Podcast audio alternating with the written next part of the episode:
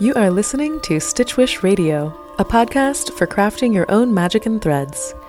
I'm your host, textile artist, author, and teacher, Christi Johnson. Hey there, and welcome back to Stitch Witch Radio. Today, I want to talk about the process of making my book, Mystical Stitches, and tell you a little bit about the book's history, about its birth story, um, why I wrote it, and the process of getting it all done. And I also want to share a few things I've learned through the process. Um, some of these things might seem especially obvious, but honestly, one of my favorite feelings is this feeling of like rediscovering a new facet of something that you think you already know. And this was a concept that I heard of one of my favorite words, the word epiphany. It's this concept that, like, it's this rediscovering of something that you already knew inherently. Um, and I couldn't find that definition of the word anywhere, but I heard it once and I'm going to stick to it. the book Mystical Stitches started as a 50 page zine that I made. Let's start at the very beginning. In the summer of 2018, I did a podcast interview with Natalie Ross, who has a podcast called Dream, Food, and Beauty, which is now called Earth Speak. And as we were preparing for the podcast, she asked me, like, is there anything you want to, you know, do you have any free offers or anything that you want to offer the listeners of the podcast? And I thought, oh, actually, I had this idea for this little, like, four page document where I could kind of help guide people through the idea of creating their own embroidered talisman. And she was like, Oh, that'd be cool. You know, if you could have that ready by this date, whatever. And after I made this little four or six page document with these ideas, I realized that there was so much more that I had to say. So, this little six page idea that I had turned into a, I think it was like 45 pages or something, uh, book on creating your own embroidery ritual to set your intentions. And that's kind of what ended up being the book proposal for Mystical Stitches. So, I feel like that's kind of the first lesson learned through this experience is to listen to your creative urges. The making of this book didn't really, on the surface, make any sense there was I was not an author. Nobody was asking me for this book. Um, it didn't really, you know. I think a lot of us expect for our projects to make a lot of sense and to monetarily and conceptually. So I think that's a really important thing. Is like when you have the urge to create something, like let it let that urge flow through. Let that concept take form without having to worry about like, oh, how am I going to make money off of this or whatever. Um, so yeah, listen to your creative urges when they happen. And you know, I think it took me. I think I spent like probably a month creating this 44 page zine. And again, it didn't really make any sense. Like nobody was really asking me for it. I had never written books before. I had written little booklets for my workshops and things, my live workshops, little books that went along with it.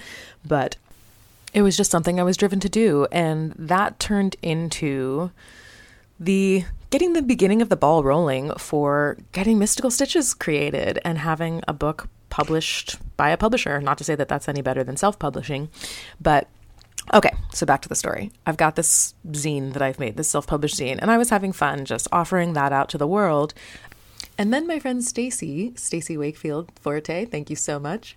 Um, Stacy came up to me and was like, "Hey, um, you know, I design craft books and things. Like, let's turn this into a real book. This is this book has a lot of potential. You can make this into something bigger." And I was like, "No, I'm fine. Thanks. I'm all good here. It's all good. Thanks. Don't need anything." Um, and she just kind of kept asking me about it, and I kept telling her, uh, you know, maybe someday. Oh, yeah, maybe later. And then finally, she said to me, come over to my house, bring your computer with me with you, and we will sit down and I will turn this into a book proposal. so when somebody invites you to be helped, listen to them, take the invitation. So I took her invitation. I came over. We she put together this beautiful book proposal with all the parts that I needed. Um, and then I was able to start sending that out. And she said, I'm going to send it to some publishers that I know. Um, and I sent it to a book agent that my friend worked with. And, um, you know, I heard quite a few no's, and they were beautiful no's, though. They were encouraging no's. It was like the book agent said, This is a really great idea, but I just don't have, there's very little margin for an embroidery book, so I can't take this project on. That was basically like a yes to me. Hearing that was like, Oh, yeah, let's go. All right. so, I guess that brings me to my next sort of epiphany, which is like send the email, write the letter, do the thing, reach out to the person about the thing that you're interested in. And, you know, we're all humans and humans love connection. So don't be scared to connect. I mean, the worst that's going to happen is that somebody doesn't respond this is somehow way less heartbreaking than it initially may seem. But, you know, not being someone's cup of tea or not being right for somebody doesn't mean you're not good. It just means, like, you know, maybe they don't like oolong with dried orange peel or they'd rather have a hibiscus tea or something. And you got to find somebody who likes your oolong with a dried orange peel. so, you know, we don't need to turn ourselves into Lipton iced tea in hopes of everybody liking us. So finally, one of the publishers that Stacy sent the book proposal to was Storey Publishing, who is the publisher who published my book. Um, and they were very excited. And I don't, I don't mean this to be derogatory about them at all because I love their books. But I was like, oh, should I be looking for a publisher who has like cooler books, like cooler style and stuff, like Abram or HarperCollins or whatever? Um, and when I looked in and I looked deep within and I looked at their books, I said, no, this is the publisher that I want. I'm in line with their mission. And they might be, you know, not all all in the design aesthetic that I like, but they're all done with the passion that I like, and they're all done in the style that I that really speaks to my heart. And I'm so glad that I made that decision because I had nothing but good experiences working with them. And I felt like my voice was listened to, and I felt like we were all on the same page and we all had the same vision. And again, I love all the books that they put out. And so to be a part of their body of books felt way more important to me than sitting at the lunch table with all the cool kids. So back to the story. So now I've got my book proposal done. I've got the publisher picked, and now it's time for me to actually write the book. And this is where a lot of mental chatter starts happening. All of a sudden, all of the demons of am I good enough to write this? I don't I don't know how to write. I'm not a writer. Is this okay for me to be doing this? This all starts coming up. I hadn't studied writing or anything, but I just was driven to write this. And that's another thing. It's like you don't have to have a degree in something to make it work for you in your own work. So that was something that I ran into throughout the process of writing Mystical Stitches. I kept kind of coming against this wall of like, I'm not a writer. I'm not a writer. What am I doing? Why am I doing? I'm not a writer. Why am I writing a book? Why do I have a book contract? What, what are they thinking? They, they they don't they don't know anything about me. They must not. They must think that I'm a writer. And I had to keep talking myself down off of that. Um, that cliffside of like I'm not a writer. You don't have to have a degree in something to do it. I mean, unless you're doing open heart surgery, you should probably have a degree in that. But as far as creative things, like we don't need to be accredited to be able to try something out. So that was another lesson that I had to continually remind myself of through the process of writing mystical stitches and through the process of writing illuminated stitches. But there is something to be said about having no expectations for your project that makes you be a little bit more free, which I think is perhaps why that original self published zine, Illuminated Stitches, kind of really flowed out of me because I had little expectation of it. Now, when I got to the writing phase of Mystical Stitches after I had signed the contract, it was just up to me to make it happen. I honestly hit a lot of walls there and I hit a lot of questioning my own capabilities. And at that point, I rather conveniently met a Jungian psychoanalyst who was in love with one of the one of the shirts that I made that I embroidered, um, and so I was able to trade sessions um, with this psychoanalyst for this embroidered piece that I had made, and I think that that was this really beautiful converge- convergence of moments because I don't know if I would have been able to make it through the writing process and I would have been able to believe in myself if I didn't have a professional there with me being like, where are these thoughts, where are these doubts coming from? And I say that to try and help normalize the idea of going and seeing a professional, even if we're not dealing with something that is highly traumatic or, you know, we think that we're ba- on a base level okay. It can be really, really helpful to go through with somebody who is there for you, there to support you, and there to reflect back to you what your fears are and help you sort through them. So that I, I cannot thank that person enough for having been there and having showed up just at the right time for me to talk to them. Whew, that was a lot to tell you that. That was a lot to share for me. So now we're in the process of writing. Now we're in the process of stitching these pages of the book. Now we are researching all of these concepts behind all of these symbols, now we are putting together this imagery.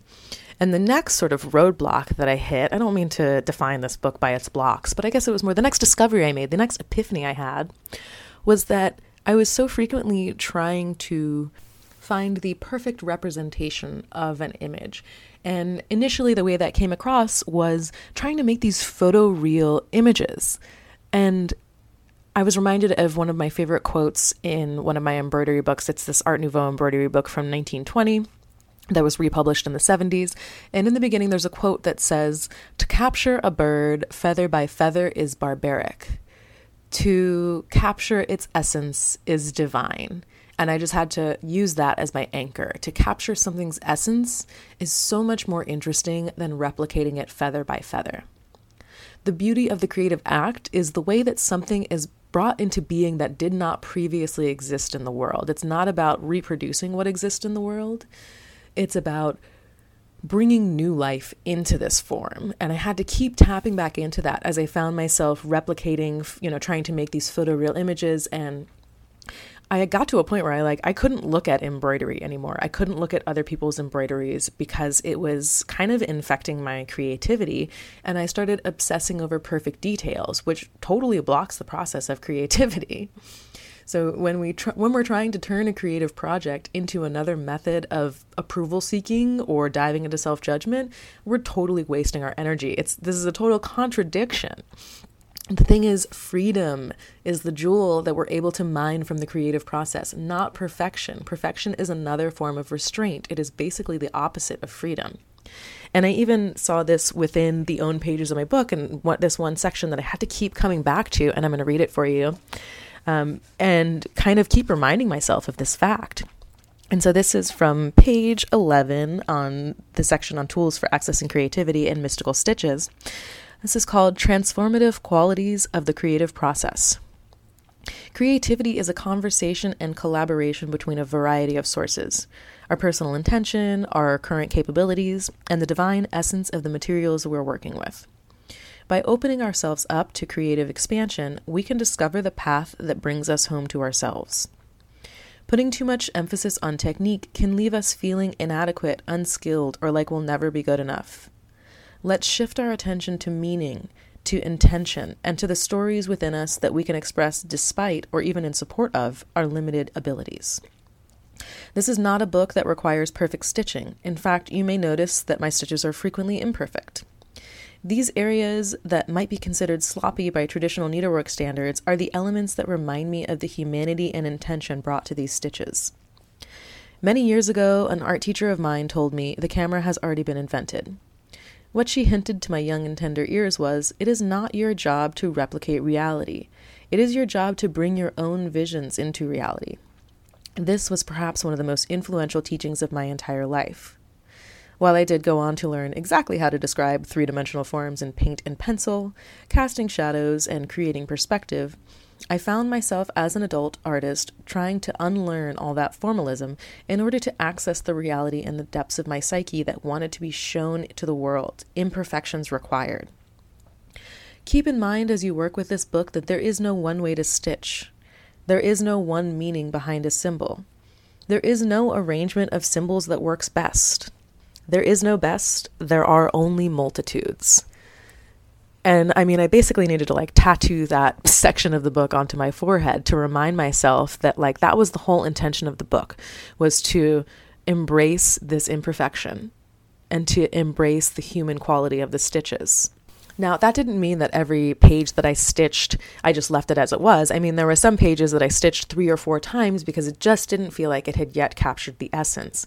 But I didn't find those times to be trying to find perfection. It was more like an intuitive knowing that I hadn't gotten there yet. And that was okay to me. It wasn't about, you know, that that doesn't look enough like a peony yet. It was like, I don't think that I've quite expressed what the peony wants me to say yet. It was a different kind of conversation. And that's another thing that I learned. Another epiphany that I had was, you know, if something isn't working, you can rarely force it into being with your rational mind. Oftentimes, what it took for me to find the solution to a creative problem was walking away, going and doing something else, getting outside, getting some fresh air, seeing birds soaring through the sky, watching the leaves on the pine tree sort of shifting and shaking in the wind.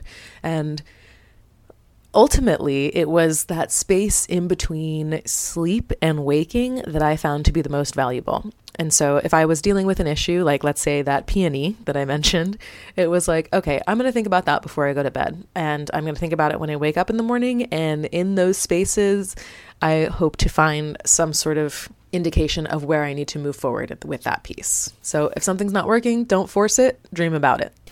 So now where are we at in the book? So now we're at the point where everything's been done, pages have been stitched, they have been hand delivered to the publisher because I didn't trust any mail carrier to handle these thousands and thousands of hours of stitching. so I drove to Western Massachusetts myself to make sure they got there.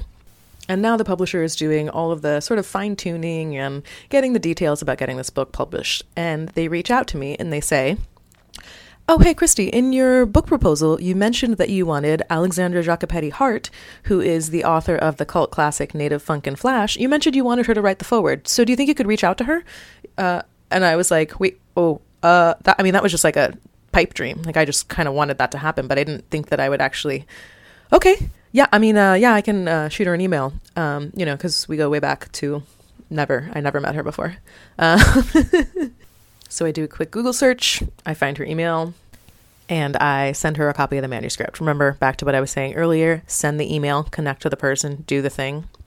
Um, I honestly didn't expect to hear back from her. Um, and then I think it was like maybe a next day or two days later, I get an email from a Miss Alexandra Hart saying that she has taken a look at my website and absolutely loves the idea of the book and would love to be a part of the foreword.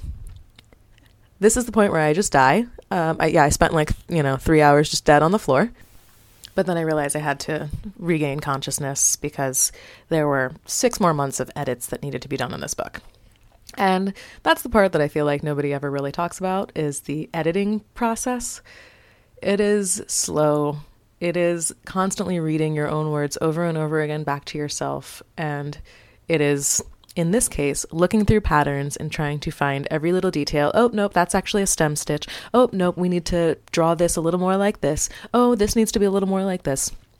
To the point where when I got the actual hard copy of the book, I had spent so many hours editing the documents that I couldn't even look at the hard copy. Like, I, I got it and I kind of just put it aside and was like, I can't experience this as a book. I am continuing to experience it as an unfinished project. And considering that it is a hard copy in my hand right now, I'm going to have to get over that. So it took me a few weeks, but I was finally able to pick up the book and enjoy it just for the work of art that it is. And that is thanks to not just the stitching that I did on it, but thanks to the incredible art department at Storey Publishing, thanks to the incredible illustrator Nina Chakrabarti, who whose work I had admired long before the publisher asked me if I was interested in having her illustrate the book, to the photos taken by Brad Ogbonna, who is a friend of mine, and I was so happy to have him be the photographer for this book. So there were so many different parties that were involved in this and so many different people whose artwork influenced and supported the creation of this book that um, I couldn't have done myself. And I'm the type of person who thinks that they can make things happen by themselves, um, who, you know, I'm kind of, I work kind of solo. And so having this experience was just incredible to feel the way that a team can work together, especially during a time where none of us could actually get together. We were all doing this from our own homes, aside from the photo shoot, we we're all doing this, um, you know, in the middle of a pandemic. So, huge thanks to everybody who had a hand in the process of this book, and a huge thank you to everybody who has purchased this book, to everybody who has let me know how much this book has meant for them, to everybody who has shared photos of this book. I just want to say a huge, huge thank you. That is all for this week. I will be returning next week with an amazing interview with Tessa Perlow. Yes, Tessa Perlow. She's going to be on the podcast. I am so excited to share our conversation. So be sure to tune in next week and enjoy your week. Thanks for listening. Bye.